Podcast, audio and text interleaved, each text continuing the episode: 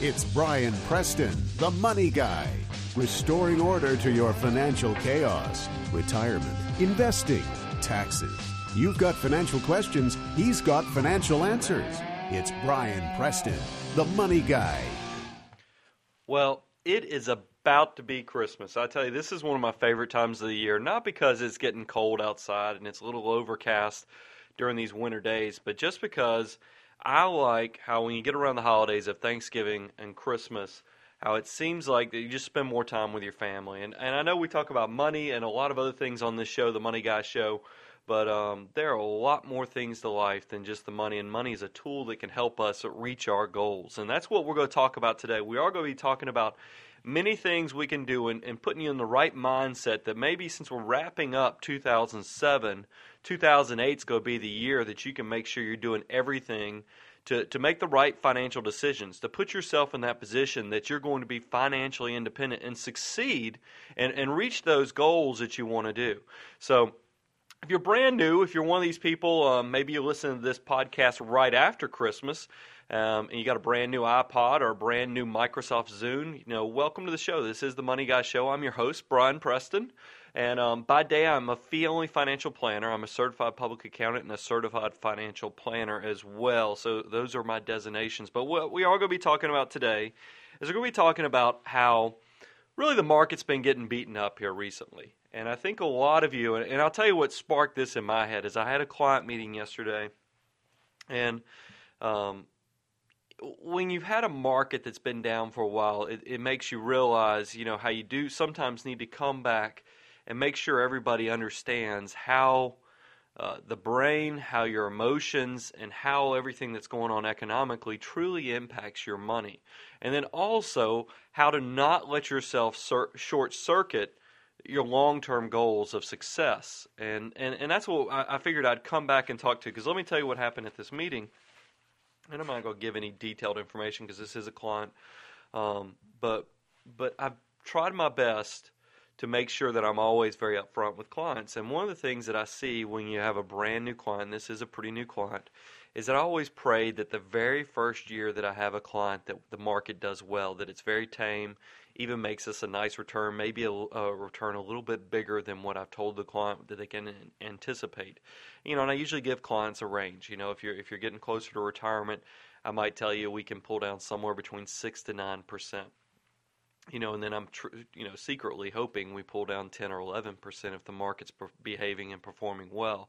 Well, I did that um, tactic with with with this client, and um, of course, since the client's come on board, the market has not behaved itself. Let's face it, um, the month of November was dreadful. It looks like December has not been great, and in the long grand scheme of, of long term investing, this is not a big deal you know, when people ask me, they say, "Hey, Brian, what you know, what which direction is the market going?" Like I have some crystal ball hidden in my back file cabinet that I pull out to go look at. Nobody truly knows, but I always can tell them the answer is that it's going to go up.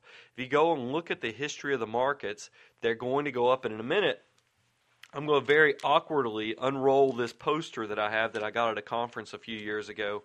Um, that has it's a it's a big long wall poster that you're supposed to be hanging up to to talk about the growth of the S and P 500 and all the world, you know, tragedies and um, financial devastations and, and, worldwide events that have caused people to think about not even investing. Because th- as I've mentioned in previous podcasts and shows, something about human nature, we're drawn to the negative stuff. And I've got an article about that that we're going to talk about. But I want to get back because I do pray whenever we have a brand new client, I do pray that the first year is good because if I can get one good year under my belt with a client, I think they feel like then they're playing with, you know, and I hate to use gambling terms, but they feel like they're playing with house money and they trust me. And it doesn't matter if the next year's year two, if the market goes down because I have a track record with them that they feel comfortable with.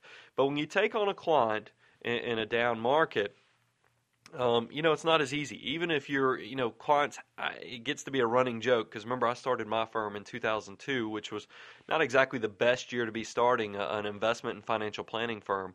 Um, but it turned out to be good because the clients started joking, you know, they're long term clients now, everybody who's been with me since 2002. But it's, it's, it became a running joke with us is that whenever we'd have client meetings, I'd be like, hey, uh, you know, your portfolio lost a little bit of money, but it was substantially less than what the broad markets are doing.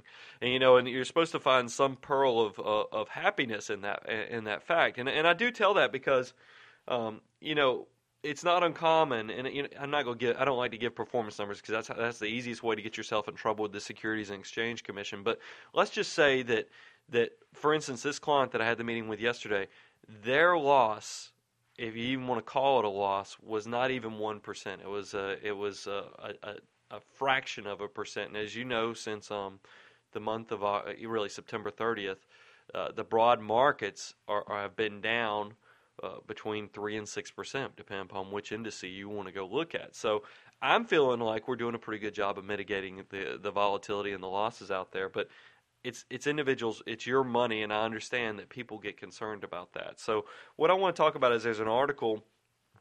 Uh, you know, out there in, in Money Magazine. Well, it's actually on CNNMoney.com, and I'm going to link it on the website. You can go to moneyguy.net. You can also email the show at brian at moneyguy.net um, if you want to send me an email about things um, that you might have questions about. But this article, I thought, gave a very factual based analysis of how your brain and money works together. And that's what it's titled Your Money and Your Brain. And it was done by Jason um, Zweig. I hope I pronounced that right. He's um, a Money magazine magazine senior writer and a columnist. And this actually is from August of 2007, but I think it's quite timely with everything that's going on is because you know we have had this this crazy volatility out there, and it says, you know, there's no doubt, and it, and, it, and it talks about how the human brain is just it's a miracle. Let's face it. There's no way that you can have something this complicated um, without it being a miracle of, of of, of you know of creation that we can have something that is so complex. But I will tell you, um, your brain is also can be, even though it's a brilliant machine, can also lead you quite astray when it comes to handling money. And, and that's one of the things, and I'm kind of going off topic a little bit, but I always say, you know, when you're looking at hiring a financial advisor or somebody, you want to find somebody who has been through the bad times. Um, you want somebody with a little history underneath their belts because um, it, it takes a little bit of conditioning to learn how to manage money when things do get tight. So that's what we're going to be talking about because I've talked about many, many times that it's very common that human nature with investing is, is that even though we all know the adage of buy low and sell high, most of us do the exact same thing. And we've, we've come to find that a lot of that might be based in science and how we're built. Um, because as this article goes on, it says, you buy high only to sell low. You try to time the market. You follow the crowd. You make the same mistakes over and over again and again. And how come?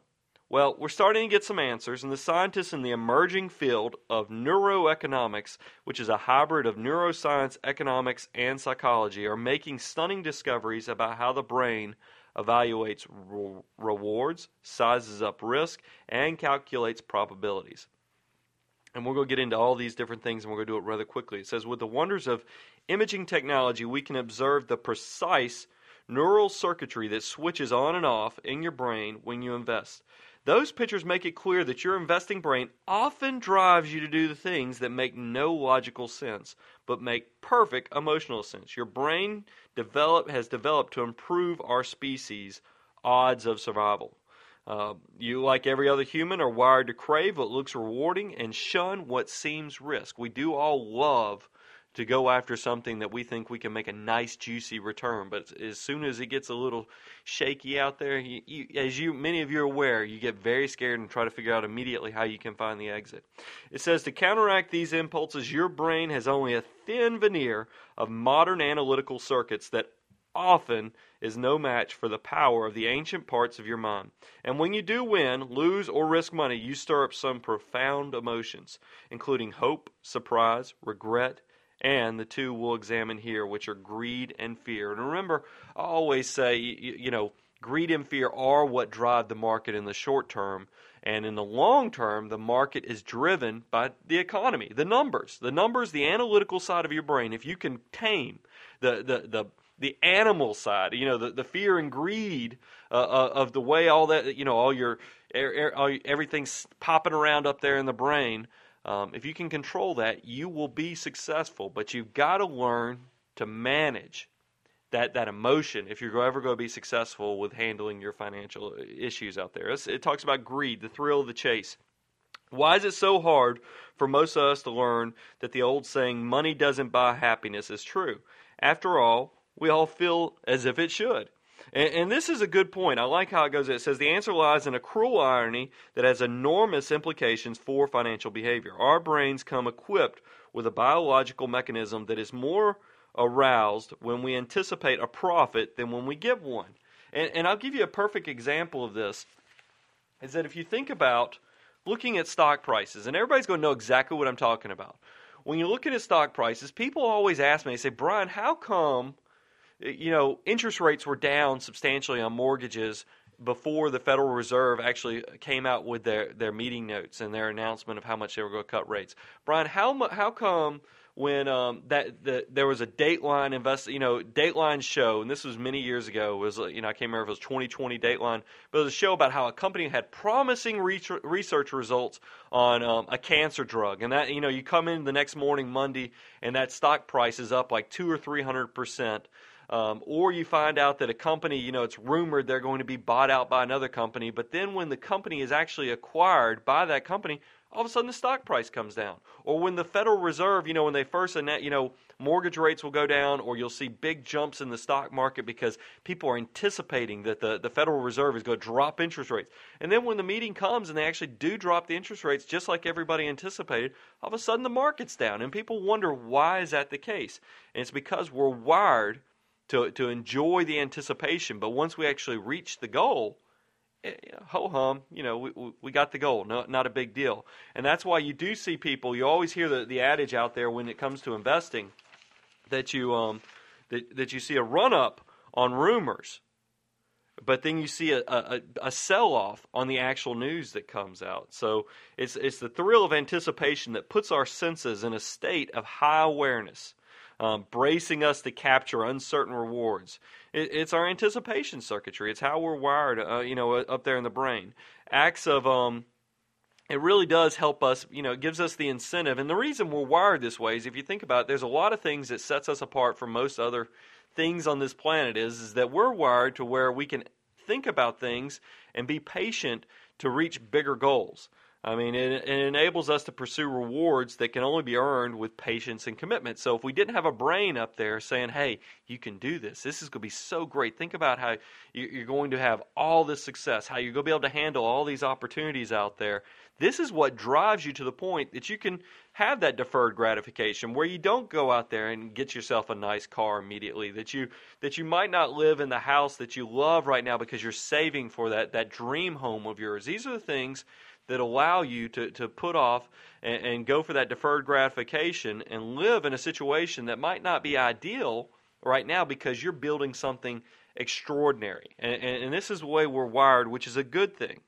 Um, but it, is not it's not uncommon, and you can think about this in your own life. If you've had some success with little things, um, you know how when you actually reach them, it doesn't seem like as as big of a deal as you thought it was. Maybe maybe you've gotten to the point where you always, you know, I, I remember I can I can remember when I was a kid, you know, you thought, hey, I can't wait to have my first new car, and then as you get older, you, you think about it, you start you buy a new car. It's not as cool of a thing as you might have thought, but when you were younger, the anticipation of that moment seemed incredible. Um, I think it's a, you know another thing that's outside of money. I can remember anybody who's got kids, you know, especially boys or or, or, or girls that want to help out in the yard and mo- and ride the riding lawnmower. How many of us, you know, when you're when you're 10, 11, 12 years old, can't wait to drive the the riding lawnmower to help your parents mow the yard because you think it'd be so cool to ride that. The day comes that they actually let you start helping out and mow the yard.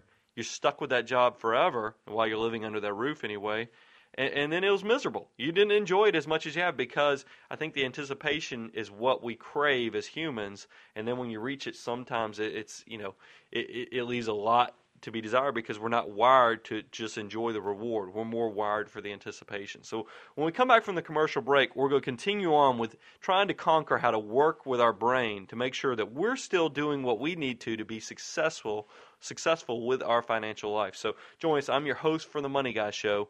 Brian Preston. We'll be right back after this. Brian the Money Guy Preston here. If you enjoy the information that I share on the Money Guy Show, then you'll love my print newsletter, The Wealth Report. The Wealth Report is the quarterly newsletter that I send my wealth management clients, and I'm making it available to you for the affordable price of $29 a year. You can sign up at the Money Guy website. That's money-guy.com. This quarter's wealth report covers putting the summer stock sell-off in perspective, ranks of millionaires skyrocketing across the globe, the most common mistakes that retirees make, and how you can avoid them. What else should be in your will, and choosing an estate planning attorney. All this great information is packed into the fourth quarter wealth report. So what do you have to lose? You probably spend more than $29 on lunch this week. So take me up on this incredible offer and sign up today at the Money Guy website. Once again, that's money-guy.com. Money-guy.com. Sign up now. Money-guy.com.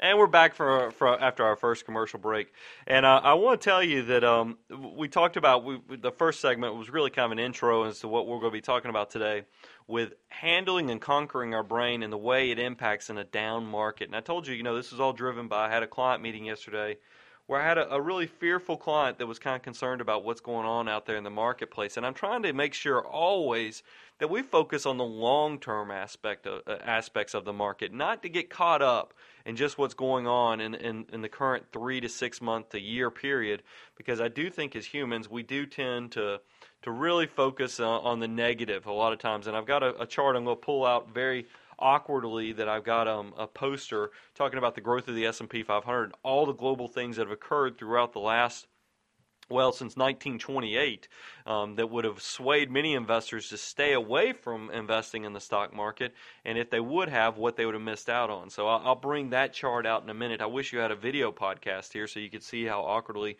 because this poster is probably about five to six feet long, and um, you're going to clumsily hear me probably open this thing up in a minute. So, talking about just market emotions and how fear and greed really do drive the market in the short term and how you don't need to let yourself get caught up in that. You need to think about the long term because i constantly am telling you guys if you can't let that money go for five to seven years don't invest in the stock market don't invest in the bond market don't invest in these alternative strategies i talk about don't invest in the international marketplace because you need to be able to walk away from that money five to seven years if you're going to be successful because you know, when people ask me, is the market, what's it doing? Is it going to go up? Is it going to go down? I say yes, you know, because that really is the answer. Yes, it's going to go up and down, but in the long term, it's going to go up. Without a doubt, it's going to go up. Otherwise, this economic system that we have here in the United States is in, is not going to last. The government counts on that companies are going to make more money because that's what drives our, the capitalistic marketplace. That's what drives us getting additional tax revenue. So they're going to do everything in the power. Never underestimate the power the power of the government to to impact change by you know lowering taxes, cutting interest rates, doing whatever they have to do to spur economic activity. So you know it's going to go up in the long term. And when I talk about how yes, it's going to go up and down in the short term, think about this. And I've used this analogy with clients all the time, and I hope it gives you a visual. If you have a yo-yo, I don't know, yo-yo's probably yo-yoing is probably not cool anymore, but um, I, I as a kid, I always used to. I don't know how it got cool. It was before the skateboard period of my life, but um, we, all had Duncan yo-yos, and you know, with a yo-yo, you go up and down with it. You're constantly throwing it up and down. And, and imagine you got a yo-yo that you're going throwing up and down, but you're also walking up a hill. Um, that's the way investing is. I mean, sure, you might have some ups and downs in the short term, but if you're walking up that hill of time, uh, you know, you're going to a higher place. So it doesn't matter that it's going up and ta- up and down in the short term. So let's talk about fear and how the human brain. Think about the perception of this. Of this. This is um, a, a money a money magazine article talking about your money and your brain from August, and and it has a few questions. It says it says which is riskier, a nuclear reactor or sunlight?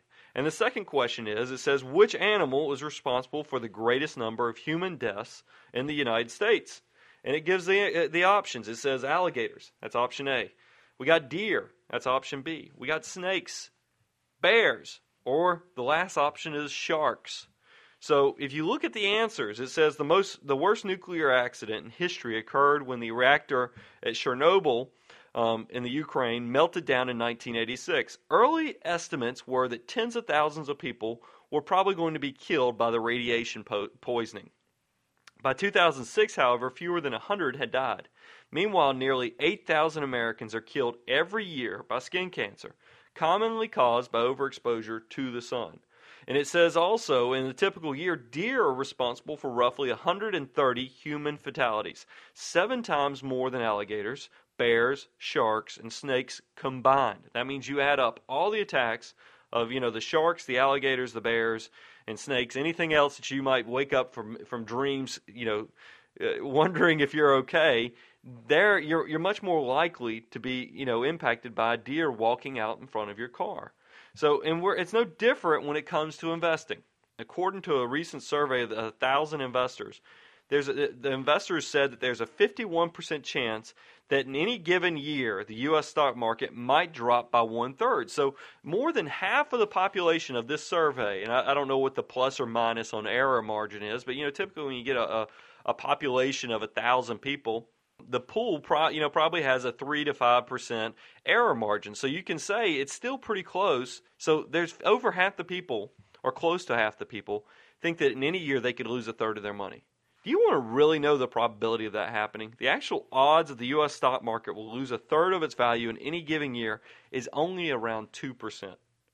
The real risk isn't that the market will melt down, but that inflation is going to take away your savings and take away the ability of your money that you're saving to work for you in retirement. Yet, you know, only 31% of people who were in this exact same survey were worried that they might run out of money during the first 10 years of retirement. And that's the biggest fear. You know, you've heard me do a gazillion, you know, topics on 401ks, on, you know, saving for retirement. And, I, and I'm always amazed when I, I throw out those average account balances because they're not that big. I mean, I know how much it costs, eh, you have to have saved up for retirement. And when I hear the average balance of what's in a 401k, it's not getting it done. So it, it's just it, it's funny how human the human nature works when it comes to, to dealing with risk. Uh, you know, we tend to judge the probability of an event based upon the, the, the ease with which it comes to mind. You know, it's our, almost like our nightmares are, are driving the, the, the car here of what our expectations are with, with our money. And, and I got a good point. This is another article. I'm jumping over to a real quick other article I found. It's also from Money Magazine. It says toughing out money mark the the market's ups and downs. And, the, and it made a great point. I'm just going to read a, a paragraph or two from this. It talked about how in 2002, when when there was more money coming out of the stock market, that was a year that in 2002 that you had more money coming out of the stock market than any other time in history. Because remember, in 2002 the market was down over 22 percent. And if you take that into consideration with the um, 9 to 10 percent it was down in 2000, or the 11 to 12 percent it was down in 2001, the market was down nearly 50 percent since it started falling. You know, at the end of '99. You know, it really started falling in March of 2000. But that's you people were down 50 percent. They were being offered a 50 percent discount on funds that they were buying just two and a half, three years earlier. And, and what were they doing? They were all running out there to get their money out of this equity stock market as fast as they possibly could because they were scared to death. They were doing the exact opposite of what they were doing because they were so scared that they they were at the worst time. And and uh, and and this is what's crazy. And you know that the stock market works in the long run. In fact, the worst stock market that is that has ever existed in a 30 year period, if you just took the stock market from like the 1928 period when it started all the way to now, and you said, okay, I'm a, I'm a worker, I've got 30 years to save, what's the worst what is the worst period ever for the equity marketplace if, if I was an investor looking at a 30 year saving history for an individual? And what you come out with is that the worst 30 year period beat inflation by 2.6% annually. And I just told you one of the biggest risks that most people have with saving for retirement is that they're not going to save enough to keep up with inflation, the rising cost of what it costs for gas, or the rising cost of what it costs to buy a car, what it costs to pay for groceries, a gallon of milk. I mean, I saw an article last week that um, you know milk's probably headed for four dollars a gallon, which is um, getting to be higher and higher. I mean, when most of us can remember, wasn't too long ago that you were buying milk, you know, you know for a buck fifty a gallon, maybe even a little less if it was on sale that week.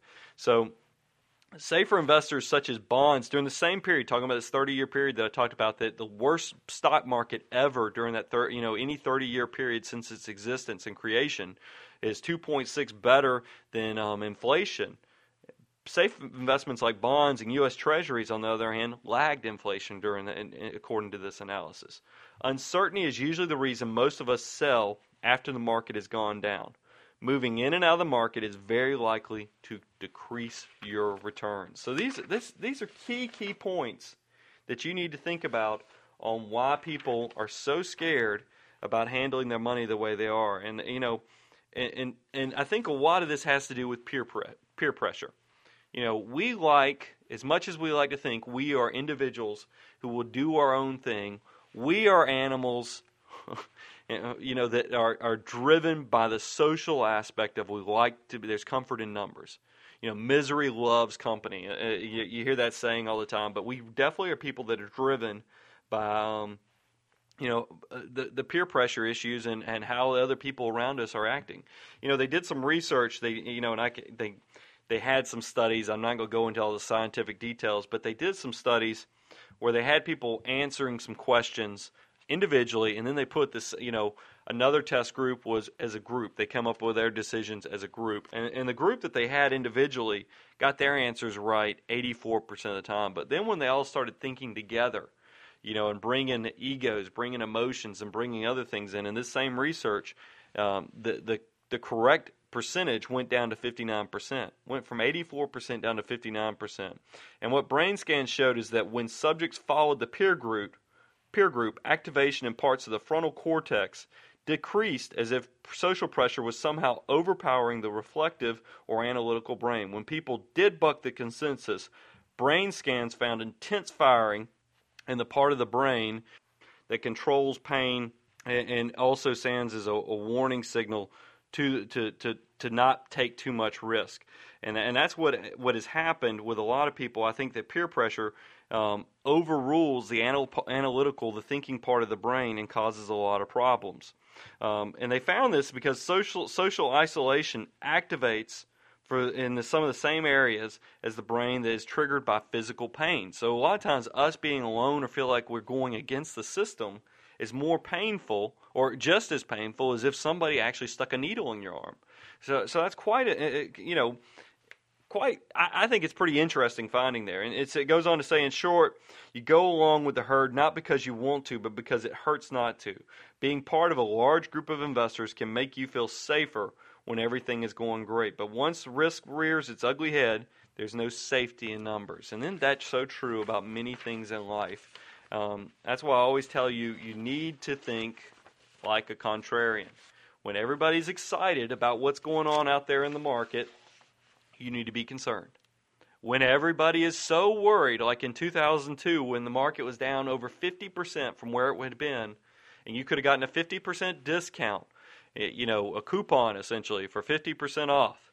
Um, you need to get excited about that. And let's talk about before we go into this commercial break. I'm, I'm clumsily pulling out my my, and I probably just knocked over the microphone, but I'm pulling out my my my poster of stock market history since 1928, and this is the S&P 500 composite. And what they have here, let's first talk about what each decade has done for the S&P 500. And we go all the way back to 1928.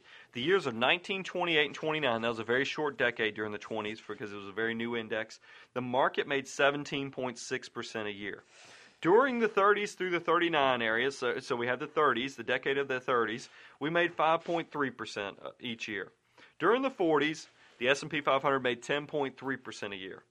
1950s, 20.8%. Great roaring 1950s there. 1960s, all kind of crazy things going on in the 60s. Still made 8.7% a year. The 70s made 7.5% a year average. Um, in the 80s, of course, we had outsized returns, 18.2% a year on average. And then in the 90s, the roaring 90s, we made 18.8%.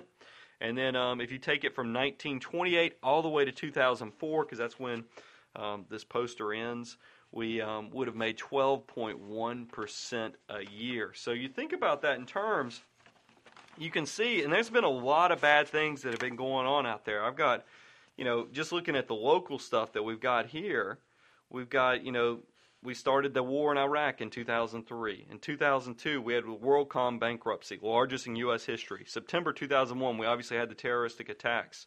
December 2000, we had that crazy election. Um, December 99, we had the markets fly and the Y2K fears fizzle. Um, October 97, the Hong Kong rout and the world markets plunge. That's when we started having, you know, some of those problems over in Japan and elsewhere even earlier than that. Look, going back here, we 91 we had the Gulf War. We had the Berlin Wall comes down in 89. Black Monday was in October of 87. You know, we you know, there's always things that are going on out there that can make you scared to invest. And you just don't need to worry about it. We'll be right back after this commercial break. Brian Preston, one half of Preston and Cleveland Wealth Management. I'm now a fee only planner. I didn't like the whole conflict of interest that was out there with commissions. If you found out how profitable life insurance was to sell, everybody started looking like they needed life insurance. So I just took that out of the equation and got into focusing on what I was good at, which was the consulting side of giving advice, helping people learn how to make money, and that way the client doesn't feel like they're worried about me selling them products. It allows me to really build trust because I have what's also called a fiduciary responsibility and obligation to put the client's best interest even ahead of my own. What I think is the most important part of my job, educating the client. The great thing about if you're a good fee only financial planner, you don't have to sell anybody anything. If you can educate the client, it goes much further than ever trying to sell them products. Preston and Cleveland Wealth Management, fee only financial and investment advisors. Visit preston cleveland.com. That's preston cleveland.com.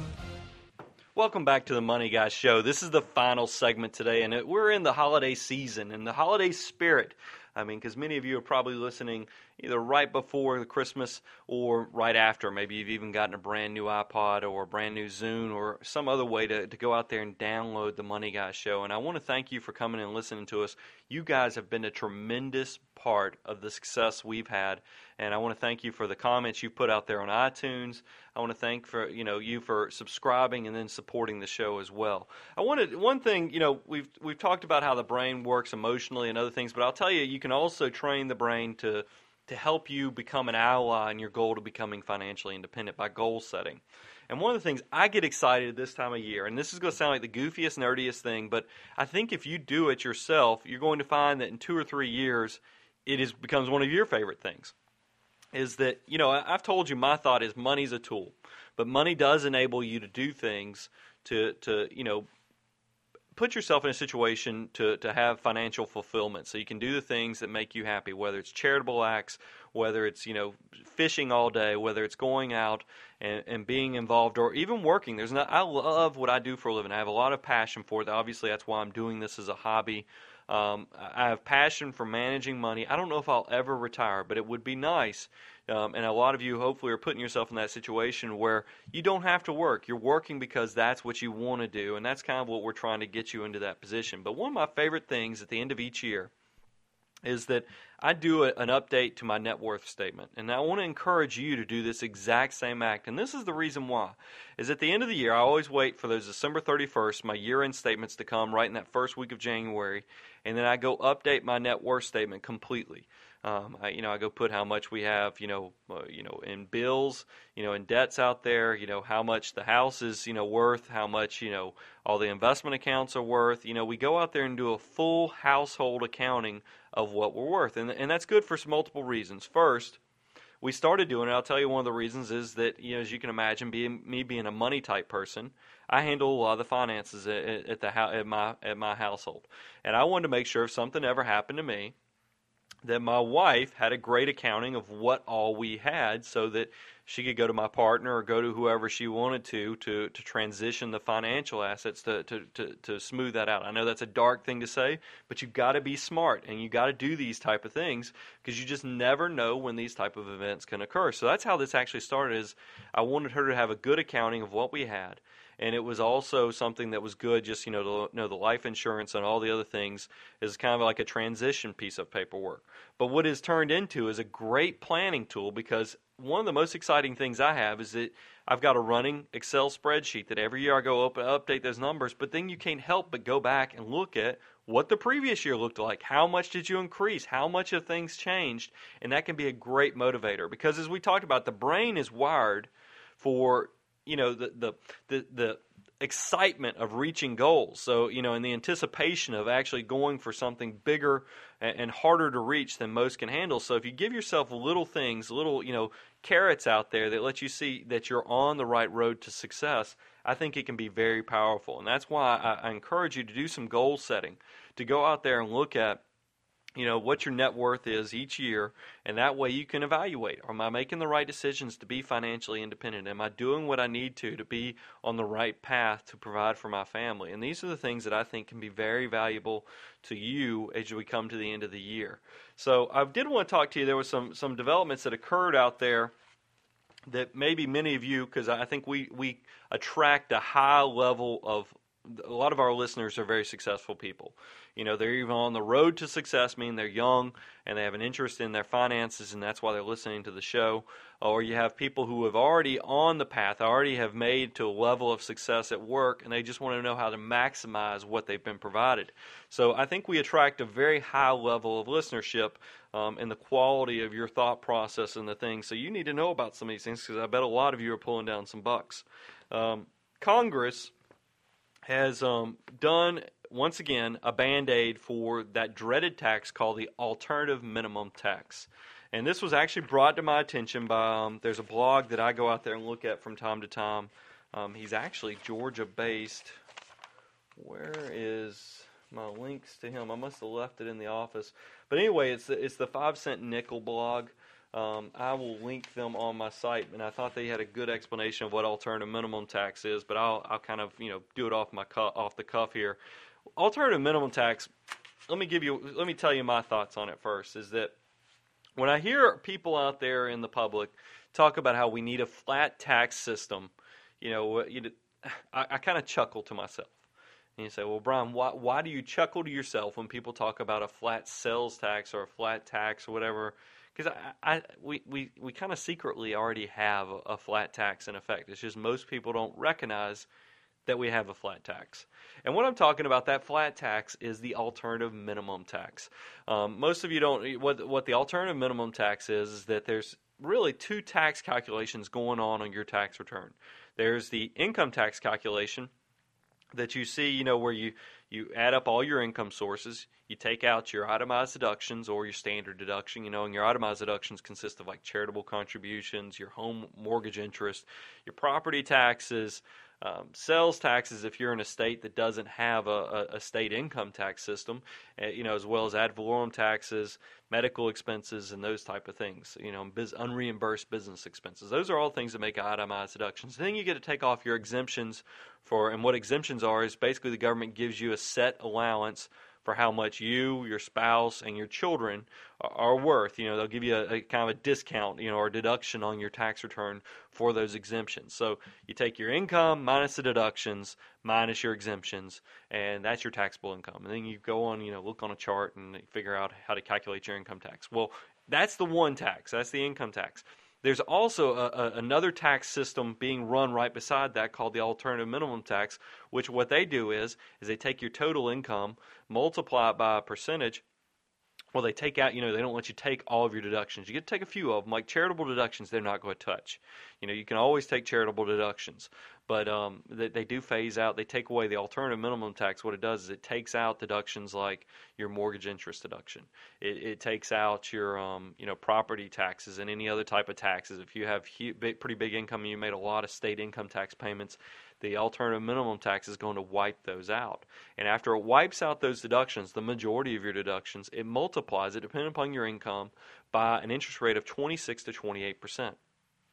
And if that number that comes off by multiplying your income, take away, you know, like charitable deductions, that's about the only deduction you get to keep, um, and multiply it by 26 to 28 percent, somewhere in there, depending upon your income. If that number is higher than um, than, than where your income tax is, you pay that higher tax. So that's why we, we have kind of a, a secret tax that's back there that is a, is a flat tax. Well, Congress every year because when they, they when they formed alternative minimum tax, they didn't index it. So you can imagine when they formed this this tax system many many years ago. I think it was done back in 1969 or, uh, or late 60s, early 70s when they when they did that that tax system. They didn't think about because this was supposed to be a temporary fix, so they didn't index it for inflation. So as you can imagine, money is a lot different now than you know in, in 2007 than it was in 1969. So what might seem like uh, what was a ton of money back in 1969 is now middle class.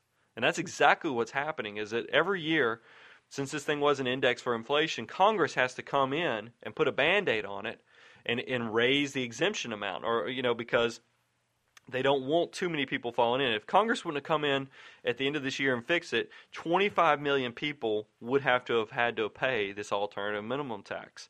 Um, versus four million who paid it last year. So that you know it had gone up sixfold if they wouldn't have put some type of band aid on it.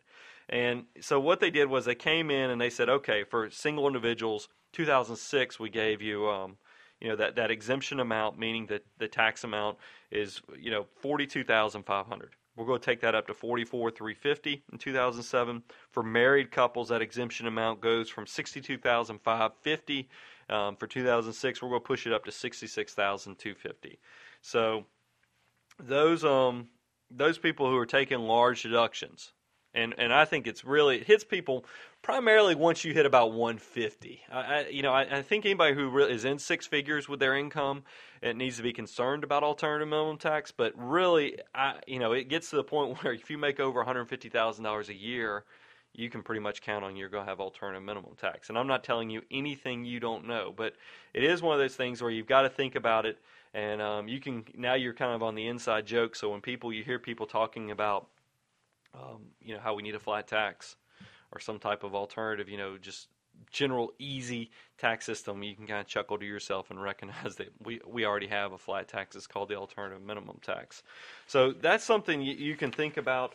Also, I think I can go through these pretty quick. We are close to year end, and I want to give y'all some real quick planning tips of things you need to do that you can't put off. And this would be some great New Year's resolution type things.